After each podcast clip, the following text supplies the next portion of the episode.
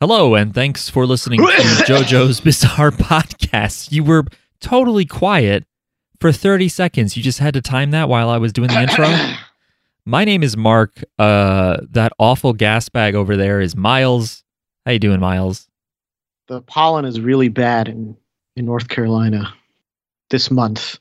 So it is currently just Mark and Miles, soon to be joined, probably soon to be joined by our other co host, Jackie. Uh, so she might join a little bit later on this recording. And the three of us usually do this podcast about JoJo's Bizarre Adventure, the TV anime that has been going on on and off since 2012.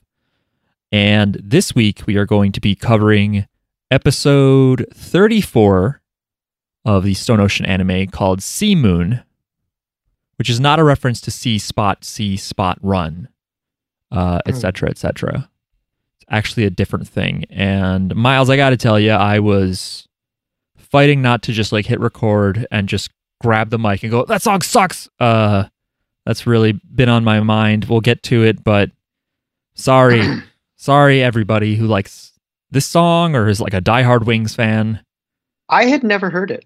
Yeah, that's part of what makes it such a strange pick. Um, just like a lot of people don't know who Wings are. You know, maybe you think "Live and Let Die" is like a Beatles song or something. You know, like, but even if you've heard of Wings, it's like there's two or three songs, maybe just two that you think of before you've heard of this weird, like, old British couple discovers reggae. What the fuck? Anyway, before we get into uh, this week's episode and and and get our insides all flipped inside out, we need to first take a look at some G moons. And by that I mean Yeah. Gmails. We need to see some emails from our e pals. We need to read messages sent to Jojo's Bizarre Pod at gmail.com. You too can be a part of podcast non history if you write into us about uh, an upcoming episode, a past episode that you loved, or whatever.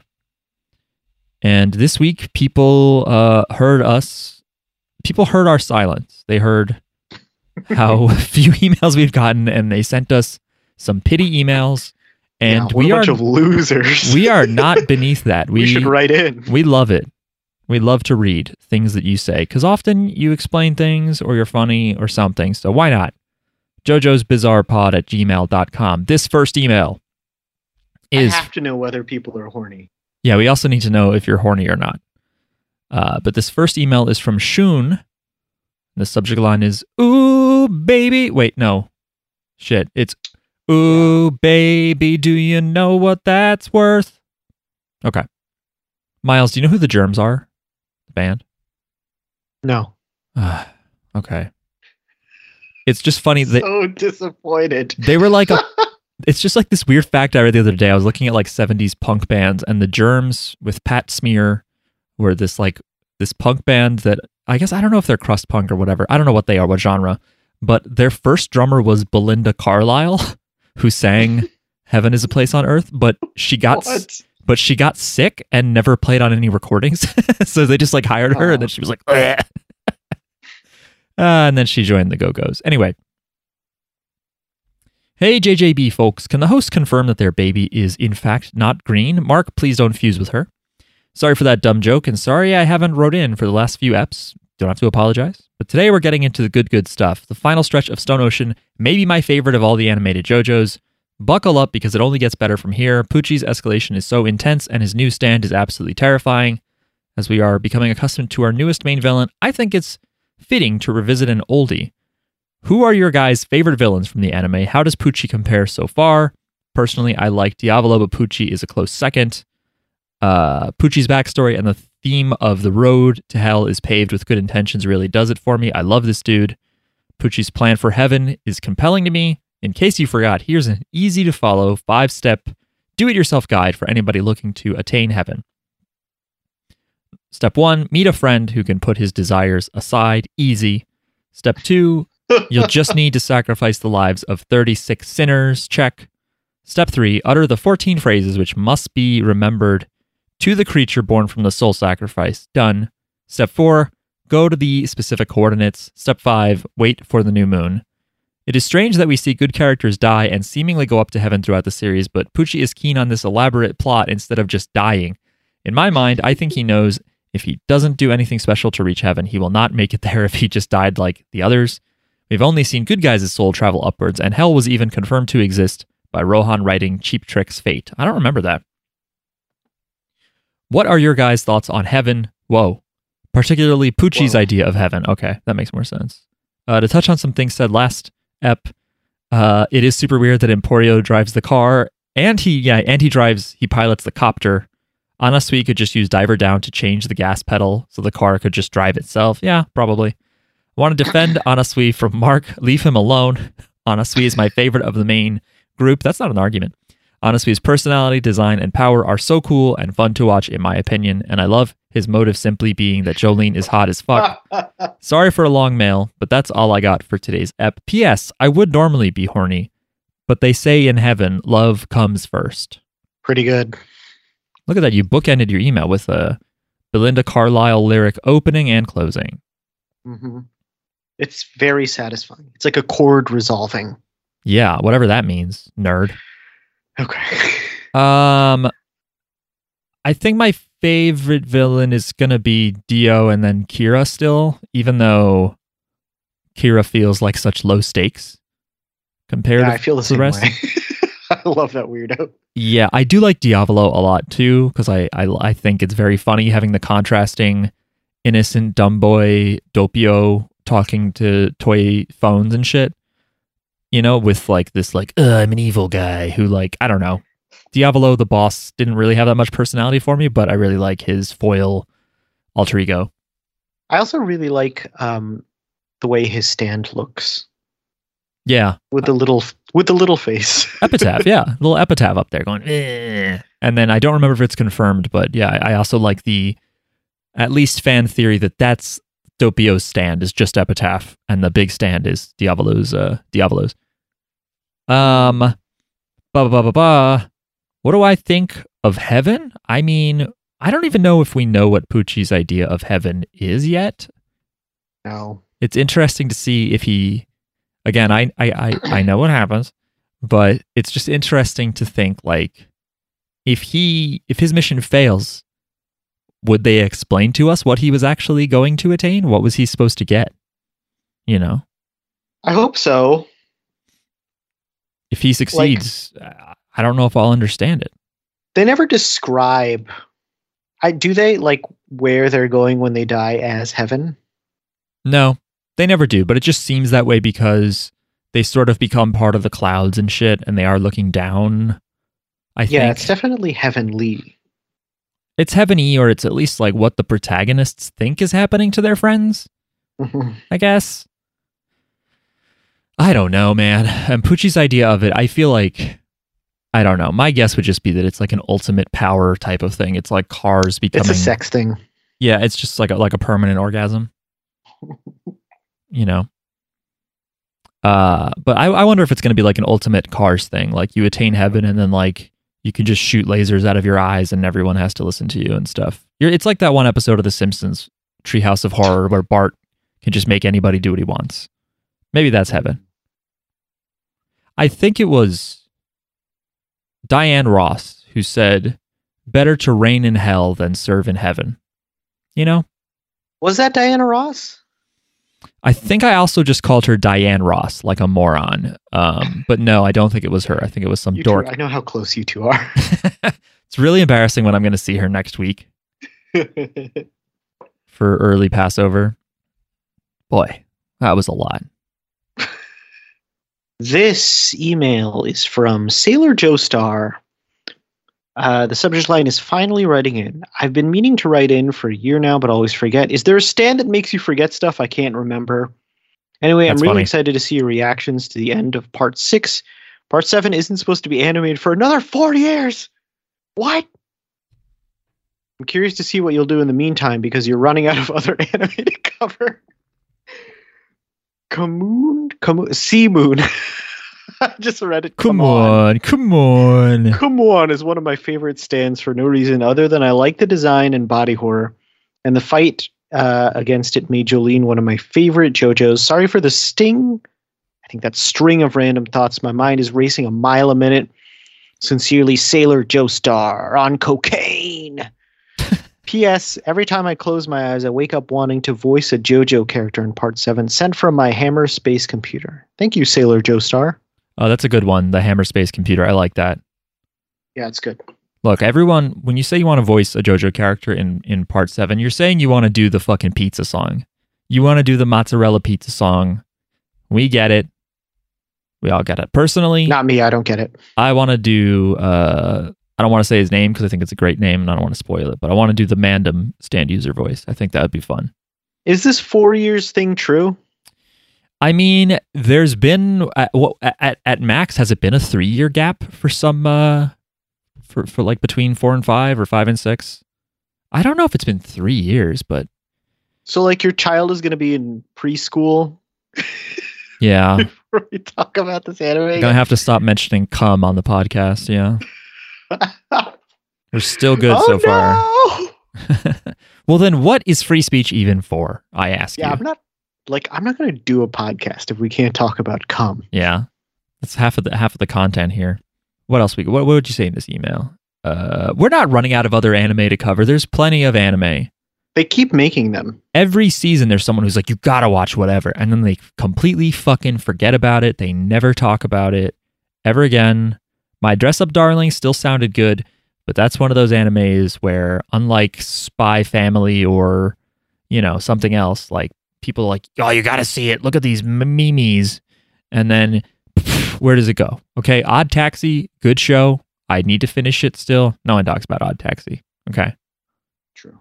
too many fucking shows and people i believe industry veterans i can't i can't remember any names but industry veterans have said you make too much fucking shows because people talk about like oh we need to use these crappy studios we need to use a lot more 3d because we're overworked and there's so much to do it's like yeah well there's these studios should make fewer shows there's too many Yeah, just two Chainsaw Man. It was good.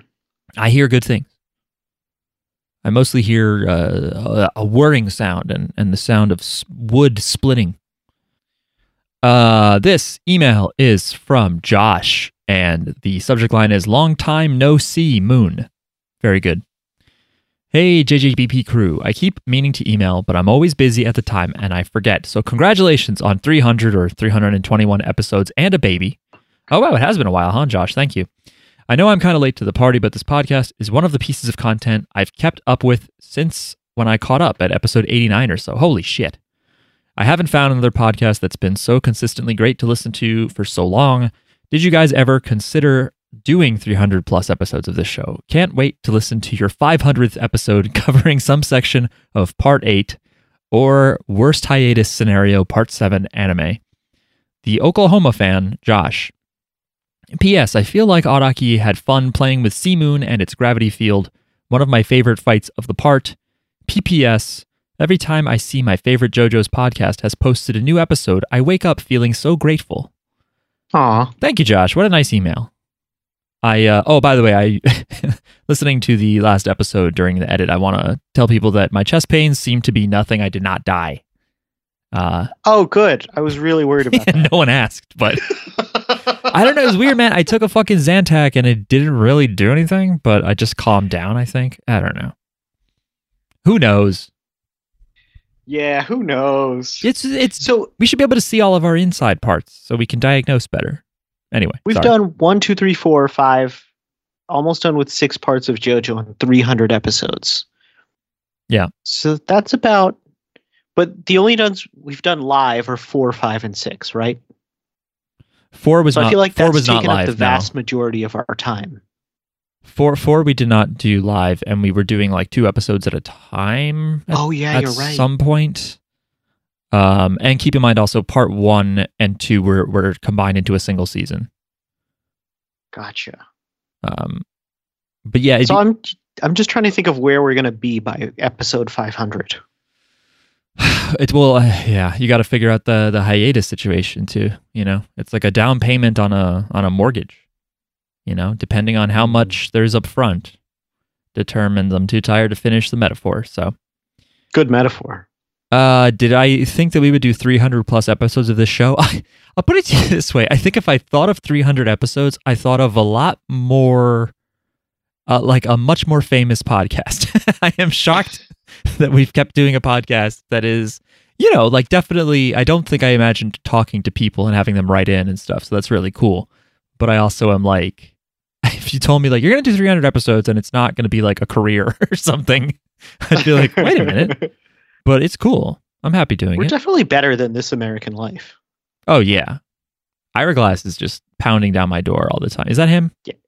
Yeah, Him? Not her, right? him. I'll be honest. I don't listen to NPR. He is him. Okay. It's like I, I'm a very white person, and so at a certain point, I got I can't I can't do all of this. I can't also listen to NPR, Yeah, that's a good point. right? No, I, be too much. You know, I can't dance.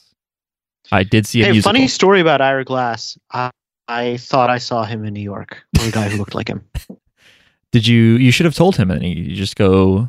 I get that all the time, and then you say, "Can you just say this is NPR anyway?" Yeah, I'm Ira Glass. Stay with us. That's his big line. Stay with us. I I think I've heard him talk, and I don't think you nailed it. no, I nailed it. Okay. No one listened to This American Life. No, I think uh, overlap of our podcast and their podcast is like zero. I wonder if they've ever done any anime. You mean Just gonna do a covered? Site search for This American Life to see if they've ever talked about anime. Do you mean? Okay, yeah, that's for. At first, I thought you meant have they produced anime, I hope so. like Ira Glass, like going through transformation and stuff. Every transcript on their website. Uh, they have mentioned anime one time Get the fuck out of here. in how long has this show been on? Is it American called Life? This Japanese Life, Miles? That's from an episode called How to Talk to Kids. it's just the word anime a hundred times. It, it's been on since 1995. They've talked about anime one time. That is so fucking stupid.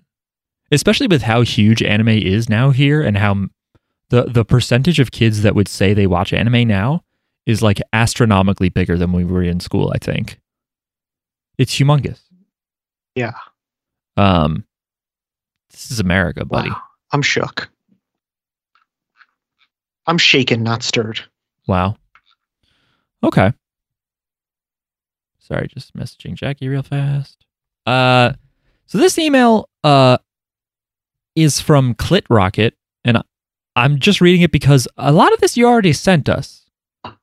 Uh this is like a lot of this email you already you already said this stuff, but you did you did update something new, which was uh you you ask has a JoJo's character namesake elevated the music it's named after for you? Personally, for me, it's King Crimson, specifically the song The Court of the Crimson King. I think it perfectly encapsulates the malicious and evil nature of Diavolo and his stand. Cool song. All right, everyone, we took a short break, and Jackie is now on the podcast with us Hello. for perhaps the rest of the episode, perhaps a short amount of time. We'll see how long this baby decides to stay. I put her down and she just fell asleep, which is uh, I, amazing. I don't understand babies I think that mattress is nice and soft compared to this bassinet. because she was like so fussy. She was like, uh, I don't like anything that you're doing. Stop it. I hate everything. And then I, uh, I just, I was like, all right, I can't do this anymore. I was like, I want to be on the pod. So I just put her in the crib and she's like, and she just bites her little fist. And then she looked like she fell asleep, but now she's awake. Never Now mind. That's cute that she bites her little fist. Yeah. She knows you're talking about her. Oh, now she's screaming. Yeah. She's screaming. Who's murdering her? Who did you leave her in there with? Um, I guess I can't join the pod. Aw. Pobrecita. My child is in a big kid bed for the first time tonight. Oh, wow. Does he like it? Did you make him excited about it? Yeah, he was really excited about it. He was so excited that he didn't nap. but he fell asleep this evening, which I guess is more important. Is is it a race car or a dinosaur? No, it's just his crib with like one of the sides taken off. Ah, okay. Oh yeah, if I were him, I'd be like, "This isn't exciting. This is just a fucking bed. This is the same bed." Yeah, he's got sheets and pillows now. He's like a man. Oh yeah. Oh, that's awesome. Yeah, they they did like man. they like sort of sleep trained their their nephew. I don't know if it's sleep training, whatever. My my nephew was here. Sorry, my brother's kid, and uh, his mom brought him down and put him in like the pack and play that we had. And then she's just like, "All right, come, let's go upstairs to me." And I was like, "Really?" Because the kid is just like crying and screaming, and then we just walk away, and then he's just like crying and screaming for ten minutes, and then he just lay down and went to bed. I was like, "Holy shit, that works!" That's what you got to do, man. Eventually, you have to suck it up and force them to be in bed by themselves. Crazy, Jackie. How we doing? I'm just gonna I'm just gonna let her see if she can fall asleep again. Okay. All right, then I'll just talk now. Uh, So what are we talking about? so we're talking about we're reading an email and it's asking us if JoJo has enhanced or elevated music oh, an email. that like has been featured by referencing it. oh. And I don't know. I guess like the King Crimson stuff for me has like I already knew about that band. I think even before uh, Hitler West sampled it, but I do think that all the talk about King Crimson from JoJo made me uh, revisit them and listen to the EP, which is great. Elevated, I don't know. I do want to take more looks at Prince's music. I, I don't think I've ever done a deep Hmm. dive on Prince, and I should. It's so um like maximalist. I kind of like that though. I okay. think I think having a silly name enhances the stands. No, no, no, no, no. But has there been music that you're like, oh, I like the music more now? Or Oh, I see what you're saying. No. Definitely for me, it's not a reference, but like uh Last Train Home I love. oh yeah, I mean, I only knew that song from this anime, and that is Yeah, yeah, me too. definitely a great one. And it's weird because I I know other Pat Metheny stuff, but not that one. So great song. Uh, yeah, but I don't know if there's anything where I'm like, oh, I love Goo Goo Dolls more now. yeah, I I don't I don't know. The only thing that would get me through Goo Goo Dolls is just nostalgia. I'm gonna go check on the baby. Sorry. We'll be here. Just join back whenever if you can. All right. Thanks again for writing. Again, those were emails sent to jojo's bizarre pod at gmail.com. We also have a Patreon. If you want to support the show, you can go to Fuck yeah. patreon.com slash jjbpod and you can support us for as little as $1 a month. You can even just do it once and shut it right off. I don't give a shit. We don't give a shit. Uh, and just for that $1, you get access to the Patreon feed, uh, which includes some extra audio visual content.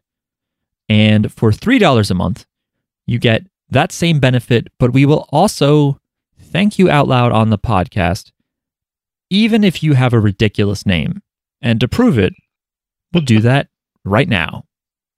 It can't be like a racist name. Yeah, that's kind of what, what my brain was going. Well, not these.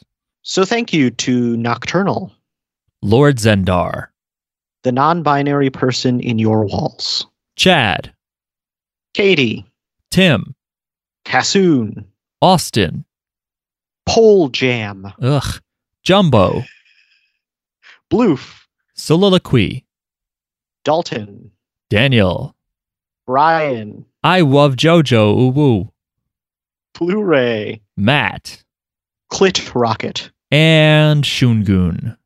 Thank you. Thank you all so much for supporting uh, the podcast. And yeah, shout out to Pull Jam, one of the weirdest and yet kind of on brand westernizations of a stand name, I think is what Pull Jam is from Pearl Jam.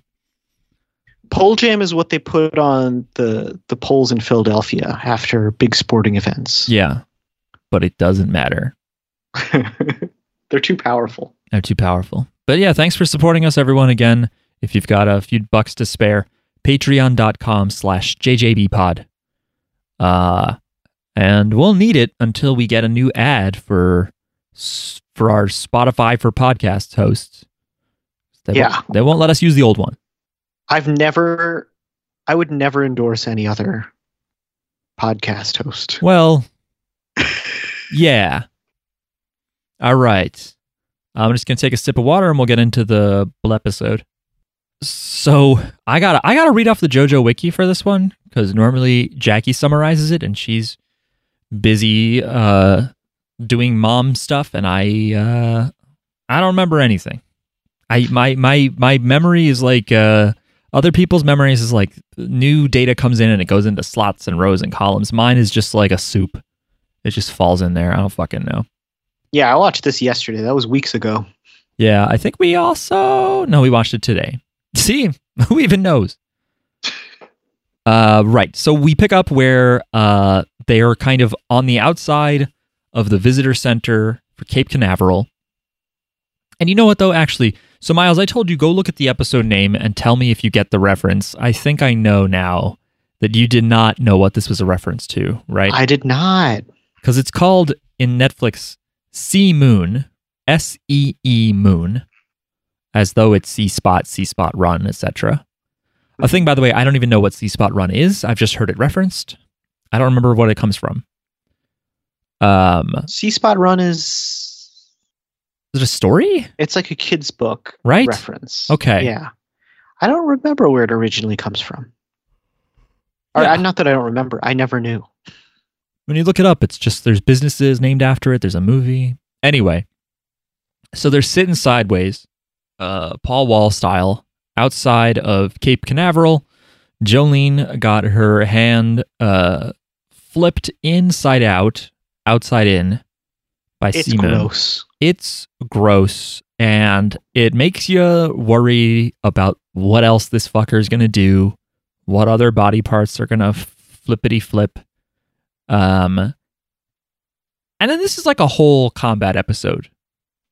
This episode is just It was fun stuff. it's a lot of fighting. I do feel like some of the animation could have been better. Some of it looked kind of janky to me. Uh, and it was a little hard to tell what was going on at parts, but I, you know, it felt like the rules were okay. The rules were fairly consistent, but They're more fleshed out than they were. I still don't understand why everything went sideways. Yeah, me neither, because they're telling us here that they can't be hit because, and by they I think I mean Pucci and C-Moon. As it's almost like C-Moon's head is the anti gravity field, but like you can kick his body. I don't know, but like okay, they have an, a gravity field, an inverse gravity field, but w- was it just the evolution of the stand caused a weird gravity thing? to happen to this whole space center, or did Pucci and his stand punch the ground of Cape Canaveral, and therefore they shouldn't? C-Moon shouldn't need to make contact with Jolyne to do this crazy damage. Yeah. But I, It- I don't know. I, guess- I guess it creates the gravity field from within its target. I don't know. Yeah, like it it seems to create like gravity wells, like like maybe like it's like some things become black holes and some things become like reverse black holes and they eject everything. It's just if that were the case, it would be really hard to even approach Pucci. Right. And I guess that's kind of like it's somewhat related to like Green Baby that you can't approach Green Baby because you just shrink and shrink and shrink. Mm. Like it's impossible to approach. But it, it feels inconsistent because I'm like, well, wait, where's this great power to expel things if you're able to alter the gravity of this huge place? And like I don't remember the rest of it, what I was going to say. It's just, I don't know. It's weird that it has to make physical contact with its fists, which is funny and consistent with other stands in JoJo that must activate by punching things. yeah. Um, it yeah i i think it doesn't make s- perfect sense to me but i still think it's cool yeah, it's it's it's cool and it's a cool excuse for some animation of like I thought the actual inversion animations were okay, but some of the combat felt like it was computer assisted or something and it just it just didn't look that cool. I think Jolyne looked cool like like in her sort of, you know, martial arts stance and the way that she is smart enough to deduce like hmm, its movements are too precise, you know, Pucci the user must have line of sight. Um yeah i love how like savvy she's become over the course of this arc Yeah. She is a good fighter. She is scrappy. Mhm. Uh, so anyway, uh, Jolyne's hand is inside out. Her arm, they they say it's her arm. I don't know. I just saw her hand. And then Moon or Pucci sort of notices uh, Emporio and is like, "I should have killed you in jail." Uh, but then Jolyne defends Emporio with Stone Free, uh, and Moon is able to dodge it all. Uh, and they notice then that Moon's hand grazes Emporio's shoe, and then they see that Emporio's shoe is flipping inside out. Oh, and also one of Jolyne's strands of hair. I don't know how you could see it flipping inside out. It's pretty small, but whatever. Oh yeah, So I didn't think about that. they kind of they figure out that maybe it's like a chunk of hair, but I don't know. Her threads later turn inside out too. Yeah. and that would be pretty small. Yeah, I don't know. It's they're kind of depicted as being thick. They look like Mhm. uh they sh- you know what they should have done, man? Like maybe they do it in Japan. I don't know if they have Twizzlers over there, but if they had Twizzlers pull and peel and they made like a neon blue flavor, I would eat the shit out of those. I don't care what care would how it old I taste am. like? I, tangy. I don't know. You know how candy does blue stuff like blue raspberry, which is not a real thing. Like blue I'm raspberry doesn't thinking exist. Of a blue warhead for some reason. Ooh, my tongue just got tingly thinking about a warhead. Yeah. Do you remember how in like our middle school kids would like sell warheads to each other like it was like black market drugs? Yeah, they're like cigarettes in prison. That made me so scared to try them and then eventually I did and I kind of like them. They're good. They are good. No, I'm thinking it was the black cherry warhead that was the good stuff. Oh, okay. I'll give Ooh, it a I shot. want a warhead. Yeah, fuck. We got to get on DoorDash or GoPuff or whatever the fuck. Um, also GoPuff, terrible name. Moving on. It's GoPuff. It's like a delivery late at night service. A friend of mine in Philly uses it, and I've seen a GoPuff truck in New York. It just feels like they should only deliver like samosas or something. I don't know. They only give you puffs or kicks. Anyway, so they're realizing like, okay, this thing creates this like flippity gravity field. That's pretty concise. Um, and yet somehow that also altered Cape Canaveral's gravity. I don't know, man. Um, Yeah, we we don't know this. It's unknown. well, they sort of say they're like, oh, that must be why Cape Canaveral's gravity is the way it is now. But, and I just don't get it. Because it feels like one is like a very general, huge field power, and then there's also this micro power to create a very scary amount of damage in a small space. Anyway, uh, Jolyne tries to then save Emporio by throwing him to Anasui, but she manages to kick C-Moon in the neck here, and they're like, "Oh shit, we can hurt this stand."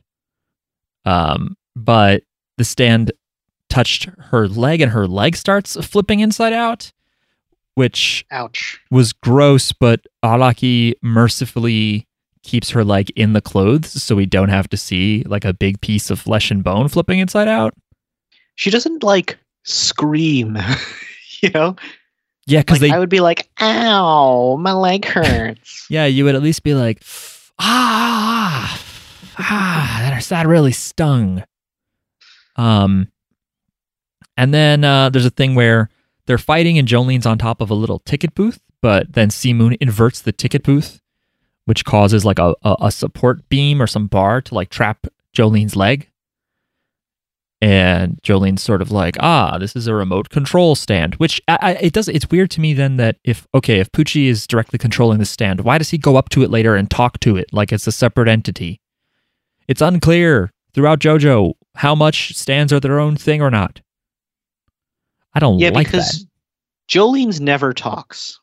It's and it's like depicted as like it's like her basically, you know? Yeah, and there's some stands that are obviously like tools. Like Hol Horse does not pick up his gun and say, "Why'd you shoot like that?" Like it's just a Mhm. fucking, it's just a fucking gun.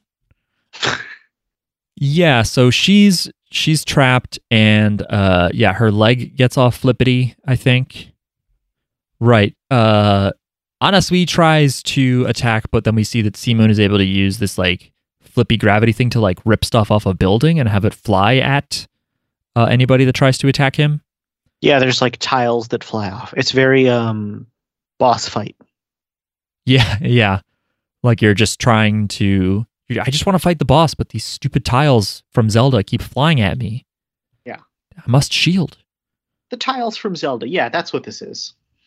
Um, and then they end up in this scenario where Jolyne tries to uh, Jolyne tries to catch Anasui because he's gonna fall, uh, but ends up also wrapping her strings around C-Moon's neck, and so now it's sort of in this like pendulum situation where This is what Spider-Man should have done. to like he should have saved a damsel in distress and used her weight to kill a villain. to kill the Green Goblin, yeah. Holy shit. Nah, I think you have to just you have to keep fighting a villain until he and his dumb equipment kill him. Okay. You just have to keep praying that's going to happen. Yeah, so it's this thing where Jolyne is like choking C-Moon and uh by the way, every time I say C-Moon, I think I'm going to say Seamen, but I don't. You're all lucky. Just it's pronounced come on. It's true. It's not seamen. It's come on. So Anasui's like holding on to uh, the the stands from Stone Free while being the weight that is choking the stand, uh, the enemy stand. But C-Moon is able to touch the string, right? And yeah, and it's like slowly unpeeling heading toward Anasui. yeah, and so but they're just kind of like Jolyne, you should, you know, I don't know, are they like retract your stand, pull your threads back? Because the, the, I think so. the threads are going to invert and then your hand's going to invert and stuff. Yeah. But Um, then is I think Anasui instead allows himself to get inverted. Yeah, and this is a little unclear to me. Just because you can get inside of a thing doesn't does that mean that whatever touched and triggered the gravity field is going to transfer to you? If anything, it, it should just rip through that part of your. I don't know. I guess it worked. Just it was nice to see somebody yeah, it sort of breaks the rule that it that his fist has to touch it. Because it's like his fist has to touch it, or the thing his fist. well, touches tha- and has that's to and that's touch also like heavy weather, where like you have to touch the rainbow. No, you can just touch a snail, and you're a snail. Yeah. Yeah, so it was a little like, okay, I don't know how he did that, but sure. He could have also just broken her thread because I feel like we've seen her threads break before, and that would maybe minimize the damage. Whereas opposed to if the whole thread inverted, then that would be a lot more of her body affected. I don't know. He's too weak. He's getting choked. Yeah, he's getting choked, but he manages. It's again, maybe I don't know. Maybe I was just confused. I'm glad that they had a battle narrator for this, but he manages to use his power to invert whatever structure he was on, which causes him to be able to stand up, uh, and therefore, like this sort of weighted garrote is no longer choking him. I think Mm-hmm. So he's able to fight again. And then there's this fun little aside uh, where they show the U.S. military or the National Guard or something. Yeah, I liked the scene. Yeah, it just sort of added to the credibility, I guess, of yeah, no one's going to join this fight, no one can help. Uh, Yeah. and so these two helicopter pilots try to approach, and as they like pass this invisible boundary where the gravity well is in effect, they suddenly lose control and crash. And I feel like it was like was a very like cinematic thing to do. Yeah. Yeah, we yeah, it's like I know that we did have a helicopter crash in part 3, but I don't remember if we see that happen. But yeah, it's a cool bigger picture thing to see to realize how powerful this stand is to like remind you that it's not just this little fight that is going to be overlooked cuz like half of the prison fights in Stone Ocean like you would think that they'd be like the prison is now on lockdown and we are bringing in management to investigate what the fuck kind of magic Harry Potter shit is happening in our jail. But somehow, like, they just happen under people's noses, you know? These, like, crazy JoJo fights. So in this case, Yeah. it's, like, cool to see, like, no, we already know a lot of people are dead and dying from sideways gravity, but also the military can't even do shit. And their tanks yeah, I keep feel like flipping you've upside gotten down. a lot of that this season. Like you see, like these zoomed out, like oh, the world is really fucked up right now. I think post prison, definitely, because of the, the cartoon Bohemian Rhapsody thing. We're seeing all that. Um, Snails. snail fuckery, this gravity fuckery. Yeah, it's it's it's nice. Uh, and I, I also love that the soldier's like, we can't get there with our tanks because they just keep flipping upside down. And then he's like, I don't know what it is, but he's kind of like, no, that's exactly what I mean, because you just know the general or the this the lieutenant is like, "What do you mean they flip upside down?" Because yeah, that shouldn't really happen. That's not a thing that happens to tanks. No, you don't want your tanks to flip. Yeah, someone sold you a really like if you if okay, folks, listen. If you're buying a tank for ten thousand dollars, you're being you're being scammed. There's no tanks that are that cheap, and you're getting something made out of like cooking pans, and that's gonna flip. That's how you know. If you're I'm nervous now. I just bought a tank for ten thousand Oh dollars. Oh my god, Miles, you have to call me for these things. Oh man! They call me the I hope it general comes right side up. There's a there's a test you could do. It's like you know when you go buy a car and to look smart, you kick the tires and you go, hmm. You gotta try to lift a tank when you buy it, and if you can lift it, probably don't want to buy it. Okay, got it. I'm the general Patton of this podcast. Anyway. Uh so yeah, the army can't do shit. They can't help. They suck. Um in this particular circumstance. Uh, and then yeah, so uh C-Moon is able to kind of right itself and uh then ends up it's it's able to grab Jolyne's string uh which is I guess going to make it I forget what yeah what is the deal with this isn't he already inverting her string but he's gonna is it worse because he's grabbing more of it? I don't know. Uh I no don't know either. I, think I'm rereading something. Okay. Or I guess uh oh okay. I'm sorry I got it backwards. Basically he stood up and then he was able to start flipping her string and that's when uh Anasui decided to touch the string and, and intervene. Uh and then Pucci just walks out. He just comes out there. Uh, and you know something is powerful about him because he's walking on ground the way it's supposed to be. He's able to stick to it. And he just talks about uh, happiness and he talks about Jesus. And he says, like, you know how Jesus was given as the only son of God and Mary had to lose her son. And so we're all born with a curse. And we have to deal must with, bear a curse. which, by the way, Miles, I was thinking about this the other day. Uh huh. How does God giving up a son? People are like, he gave his son for you, but like, how does that work? Like, I understand if you sacrificed someone to a God hmm to get a special deal, but if you're God, why do you have to? Who who's he bargaining with? I don't understand.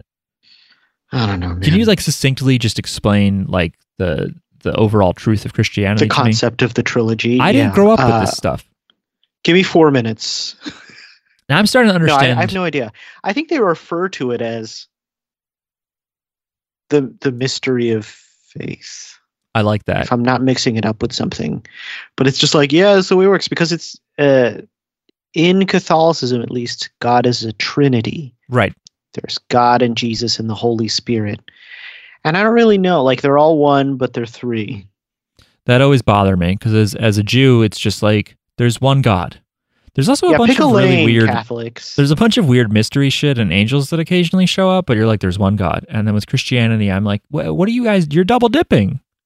What is this? yeah, and you also got to eat fish on certain Fridays. Yeah, because you can't eat meat. Um, do, I, do Catholics now is the thing that you just on Fridays during Lent you don't eat meat, you eat fish instead. That's right.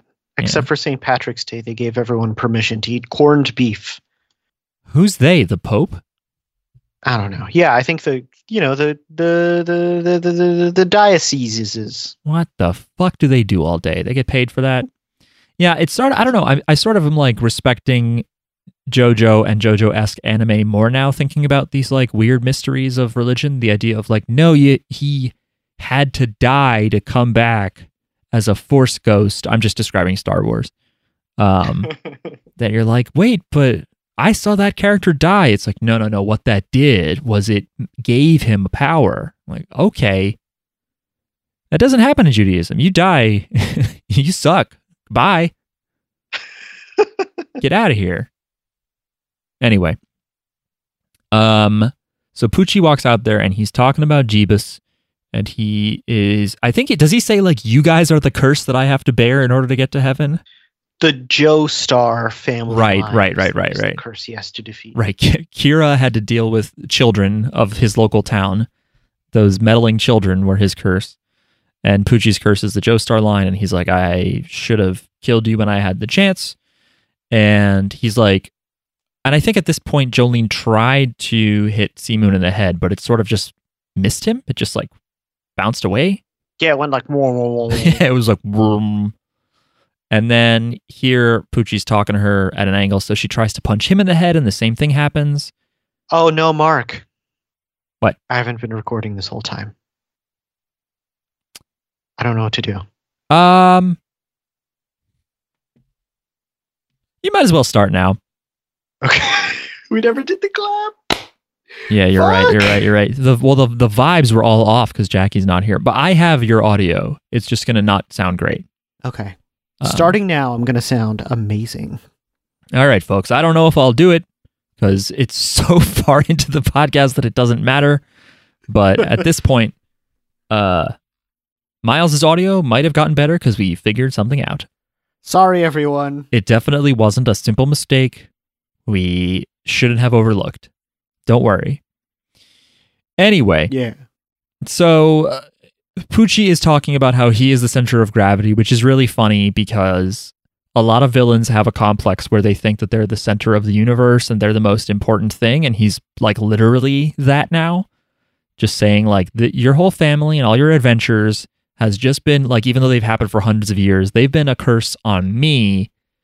And uh, yeah, you can't touch me because uh, I'm I'm the opposite of a black hole. I'm, I push it all away. Um. And then go ahead. It's really uh he, he's really um he must feel a really strong affinity with Dio. Like for him to hate the Joestars this much after like only knowing one of them a little bit. Yeah, I guess he's he's like, yeah, he really liked Dio, and he's like, you know, I don't remember if Dio mentioned the Joestars to him, but if he did, then yeah, for him, he's like, it's, it's he's so right. These people, they just keep fucking showing up, They're so annoying. And then, uh, then he goes and talks to his stand, and he's like, hey, uh, just hit her in the vital in the vital part. Stop trying to hit her limbs and stuff, because you know she can end up having you, you know, double dip and accidentally fix her because she did it in the beginning. She had her hand fixed by having him punch it again. Uh, and at some point, he just punches Jolyne right in the chest. His hand This is really tough to view. he doesn't go all the way through. It's not that classic JoJo death blow of you are now a bagel, a sesame bagel.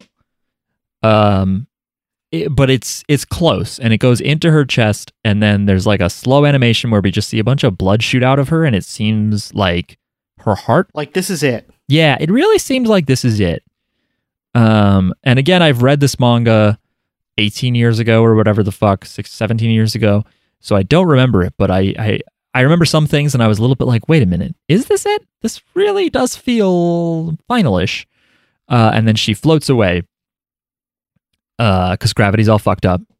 I legitimately thought was like, oh, okay, so like Jotaro has to save the day now.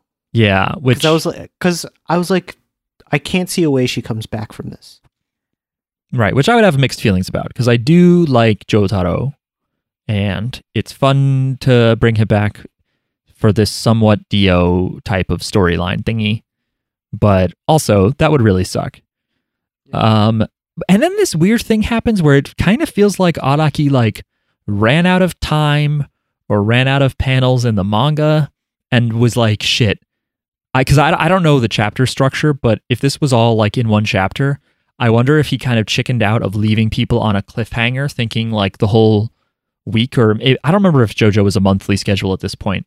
I don't think so. But if was he like shit, I don't want people to think that she's dead for a whole week. He's like, I don't want that. So he has Emporio get a text message, which might be the first text message in JoJo. We've Oh, that's interesting. we've seen computers and cell phones, but I don't know. It feels like they were would have been texting in part four, but that was like too early. Right, and it was written in like 92 even though it came it took place in 99. Right. Yeah, and in 2011 you absolutely should have been texting all the fucking time. Like half of these fights they'd lose cuz they were checking their phones or something. um, but this was written in like 02. I think isn't there in part 5 I think the boss says something to them through a computer at some point. I could be wrong. yes. There's, There's, like, something. some sort of computer messaging on a train. Yeah, I think so. Uh man, I love that. Anyway, um so he gets this long text and you know it's it's the early 2000s or Jotaro is an old man because Jotaro signs his text. I mean, Mm. I know that, you know, it's probably Emporio like who the fuck is this messaging me? But you would just say, "Hey, it's me." You know, "Hey, it's Jotaro Kujo." Jolyne's He's a dad. Yeah, but it. instead he signs it like your mom in her first month of texting you.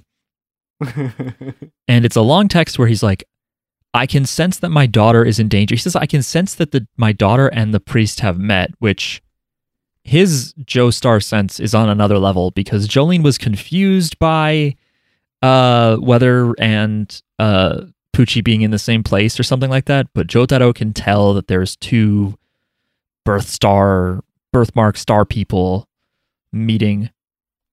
Um and he's like, but don't worry, she's alive and I want one of you to protect her. And but it this hap- it feels like he gets this message five seconds after Jolyne got punched. right. Like, how does he know so? f- How does he know at all? And how does he know so fast? Yeah, it'd be one thing if he was like a few, like a, a twenty minutes later, half an hour later, it was like I sense that Jolyne is in trouble. Like her, like her her sense, my sense of her is fading. Can you please take care of her? But instead, he's he knows that she met the villain and she's in danger but alive. And then he's like, "Can you guys take care of her?" TYSM. You know, And the other thing is, the priest knows as well. Yeah, at some point they're like, and Pucci knows it too, which I guess kind of makes sense because if he killed her, then he shouldn't feel her presence anymore.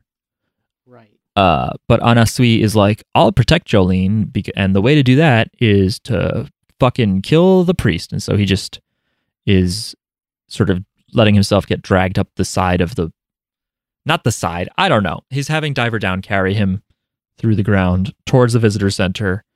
And then the funniest reveal to me is at the end it tells you how much time is left until uh the new moon because i don't remember what but it have the last two episodes taken place in 20 minutes is that i swore that it said 36 minutes and 38 36 hours 38 minutes like at the beginning of last episode or something Oh, I did not catch that. it's just like I could see it. what but yeah sitting there thinking about it i'm like huh yeah i guess so Anime time is weird. on March 21st at 10:35 a.m. Whoa, that's cool. Last week's episode was March 21st, which is pretty close to now. Anyway, uh yeah. So Miles, what Uh huh. what's wha- what do you think of this song C Moon by a band called Wings? I wanted to like it, but I don't like it. It doesn't go anywhere, does it? It doesn't. And it's like the thing with Paul, like the thing I appreciate, there's many things I appreciate about Paul McCartney, but one of them is that he is fine with pop music being really weird. And like he's a big reason why like pop music can be really weird. Okay. But the other thing about Paul McCartney is like he's like a master of melody and this is not a very melodic song. It's just like weird. It's so this song is from 1972. So probably early on the white people playing reggae or ska or apparently there's a genre between the two. Ska came first, but there's a genre that, that some people say this is which is rocksteady, mm-hmm. not to be confused with the Ninja Turtle enemy or bebop, the other genre by the way. But it feels almost like he and his wife Linda McCartney, who's like the other name from Wings, like they just discovered some like ska or reggae record and were like, we got to do a song like this. And then they just like came up with a demo, started a song, and then forgot about it. And then went, wait, you didn't put that on the album, did you? You know what I mean? Like, it doesn't feel like a complete song to me. It's kind of corny. I don't really like it. Yeah, me neither. Like he he's, he has some big misses, Paul McCartney. For sure, man. I can't like what I worked in retail and we had a CD of Christmas songs and they had that simply having a wonderful Christmas time song on there. And- It might be the worst Christmas song. it, it it's up there. It's it, it might be yeah, it might be the worst. I heard it and was like, what a piece of shit, and I, I had to keep hearing it. And then I like met people who unironically like it, and I felt like I was living in the twilight zone.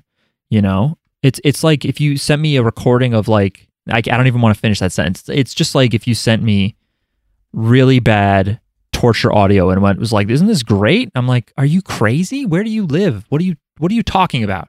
Anyway, I don't have the highest opinion of post Beatles Paul McCartney, but I'm not much of an expert. I like Live and Let Die, the the Wing song that Die is people good. His know. album Ram is really great. One of my faves. Is that a solo? hmm Okay. Uh, by the way, I, when I was looking up Wings, like after realizing that that's what C Moon, the C Moon song is, uh, apparently that band kind of ended when the band went into hiatus in part because Paul McCartney got arrested for having weed on him in Japan, I think. Legalize it. Yeah, it's kind of dumb and also funny that this is a Japanese comic book. Do you know where the name C Moon comes from for the Wings people? No. All right. To understand C Moon, Miles, we must go back to the song Wooly Bully by, Uh-huh. by Sam the Sham and the Pharaohs. Do you know the song Wooly Wooly Bully? No. Here, I'll sing the chorus for you to see if you get it. Ready? Okay. Wooly Bully! Wooly Bully! Oh, maybe.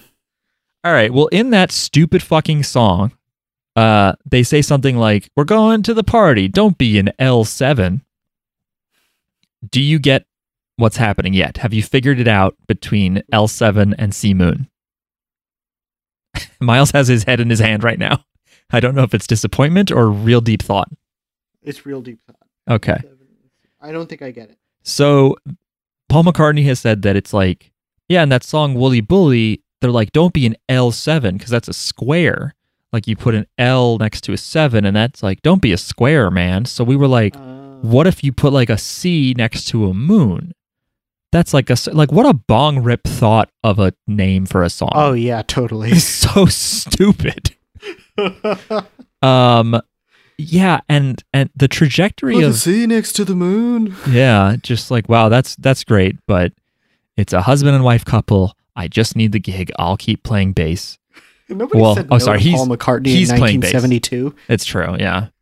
I'll just keep playing rhythm guitar. I don't know. Um, but I, I I've been thinking about it, and I can't remember all of the references, but it's like part four is Killer Queen, and then other Queen song references, very strong Queen songs. Uh, with uh, another one bites the dust and sheer heart attack, and then part five is King Crimson, who I think most people only really know the one record, but it's extremely solid, very um, also kind of maximalist and loud and kind of scary. Um, and then you have White Snake, which is like okay, that is like a pretty good song for power metal, or not power metal, like hair metal in the '80s. That's fine. It's kind of corny for like this ultimate successor of Dio. And then C Moon, this like not even B side track from the not Beatles. I don't know, man.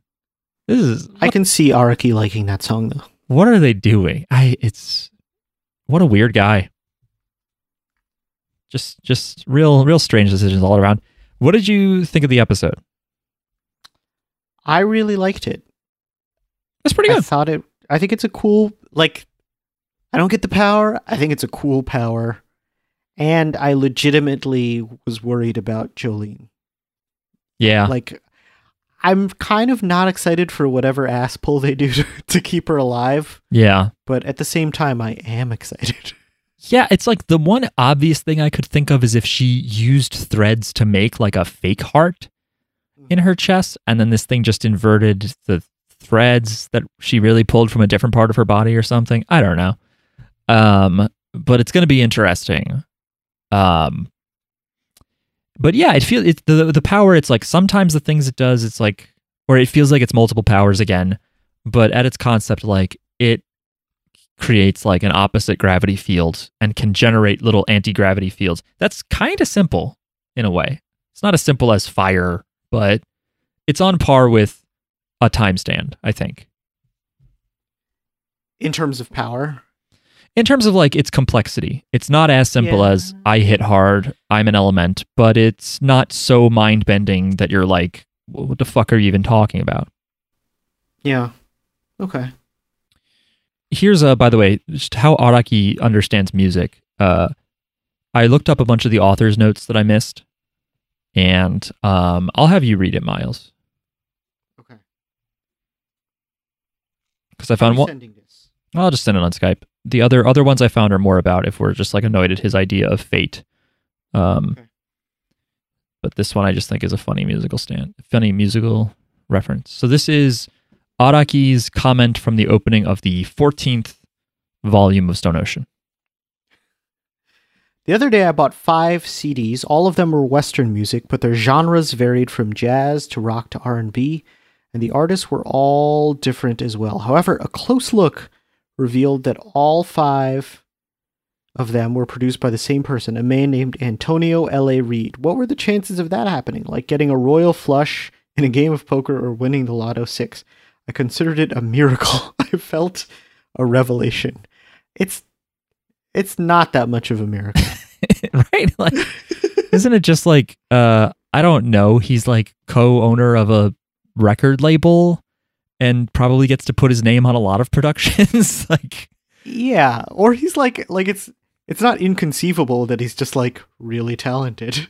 Yeah, I mean, he, he- I think he co-founded a record actually with former JoJo reference Babyface, uh, as well. Um, but yeah, there's producers like that. Um, definitely a Rick bunch of Rick Rubin. Rick Rubin. Uh, who's that Swedish guy that produced like all of like the dumb like I'm a slutty 2000s girl music? That sounded rude, but you know what I mean. Like yeah, I liked whoever he was, but yes, I don't know his name.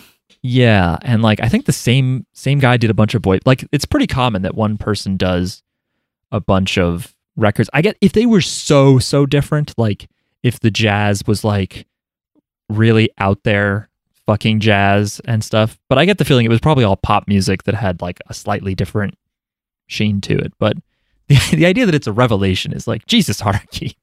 How low stakes is your life? I hope he didn't have kids by this point. You know what I mean? You're supposed to be like, that's your miracle. Not I bought a bunch of CDs and the same guy had his name on them. Come on, man. Maybe maybe people s- stick to their lanes in Japan or something, you know? Yeah. Like it's really specific. It's really individualized. Mm-hmm. Yeah, maybe it's a cultural thing and I'm being a bully for no reason. Yeah, take it easy. Um, yeah, there's some other author's notes, but we'll save them for another time. Uh, yeah, it's a shame Jackie couldn't really join us on this episode. Uh, but uh, our baby just gets fussy around this time of night, and that sucks. Miles, we should also maybe talk about seeing if we could record at different times because I know Yeah, that's fine. You also have a kid, but the last time we talked about this new schedule, the kid was a very little kid, and so I assume things are different. Oh yeah. Okay, cool. Are pretty different. We'll figure it out. Uh, but yeah, thanks for listening, everybody. Um, uh, I don't have any stray thoughts about this episode other than it's Stray pretty. thoughts. it's Sorry pretty about the audio, gnarly. everyone. Yeah, sorry. It's pretty gnarly, and uh, I'm glad we didn't have to see any bodies flip inside out. Uh, it's still shocking to me that this isn't like the second to last episode. That we still have like five more to go or whatever it is. Wait, five, six, seven, eight. Wow, not I'm that many. I'm getting excited about Jotaro though. Yeah, I'd like to see him in whatever progressively lamer outfit he's wearing now. Yeah. thanks for listening again if you want to support us that would be nice you go to patreon.com slash jjbpod you can hit us up on twitter. We are at jjbpod there. Uh, we have a discord that was started by a nice listener. The link to join that is in the description of this episode. And again any longer form thoughts if you want to explain to me how this gravity ass stand works write to jojo's bizarre pod at gmail.com that'll also write to miles and jackie not just me. I need to use more collective pronouns. Yeah. other than Us, not I. Yeah, not me, us. I think that was Diane uh, Ross. That's more said that. catchy. Yeah. yeah, well, I'm ripping it off.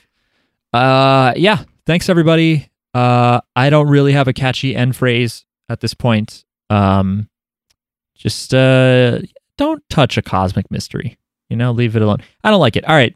See ya. Talk to you next Bye. week. Bye.